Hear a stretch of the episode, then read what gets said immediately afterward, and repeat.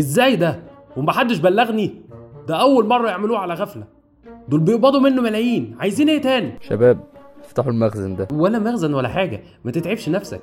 تعالى معايا مكتبي كويس انك جيت دخلنا ناخد جولة في المخزن بعدين نبقى نتفق على الشاي انت فاهم بقى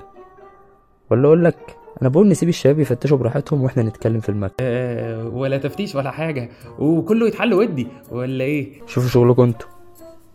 قلت لي منين المكتب ولا ناوي توقفني لا لا لا لا لا, لا. اتفضل اتفضل لا لا مكتبك جميل جدا خسارة خسارة مكتب زي ده ومطعم بالأناقة دي يشمع برضه مش كده سيد أه تحب تشرب ايه شاي سكر زيادة وتوصى بالسكر لحسن انا بحبه مسكر قوي بس ليه الجلبه دي كلها وتفتيش وحوار ده الموضوع يتحل بقعده صغيره وبعدين لو على السكر فهو كتير ولا ايه قول لي يا استاذ ايمن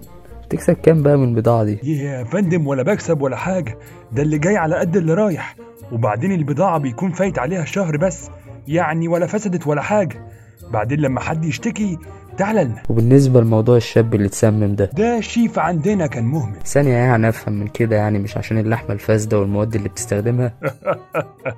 لا ده انت جاي ومذاكر الظرف ده عشانك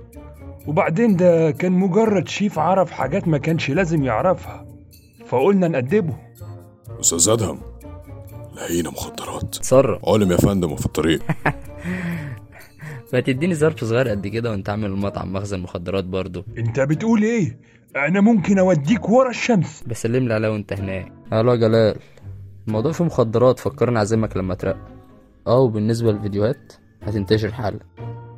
يا حسين انت يا ابني انت لسه نايم والله مش نايم انا بحاول افوق حاسس اني في كابوس طيب بالليل كده ليك عندي مفاجأة اجهز انت شايف الاخبار والسوشيال ميديا عامله ازاي ها ايه رأيك في المفاجأة دي ده انا قلت اخركم يعني قواضي ومرافعات ومحاكم وحوار بس قلبت منين فكره المخدرات دي لا لا لا ايه يا عم انت هتلبسني مصيبة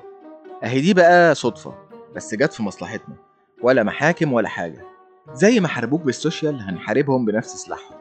بس الطعنة هتبقى أقوى صدق اليوم حالا لما يسموك ده انت داهيه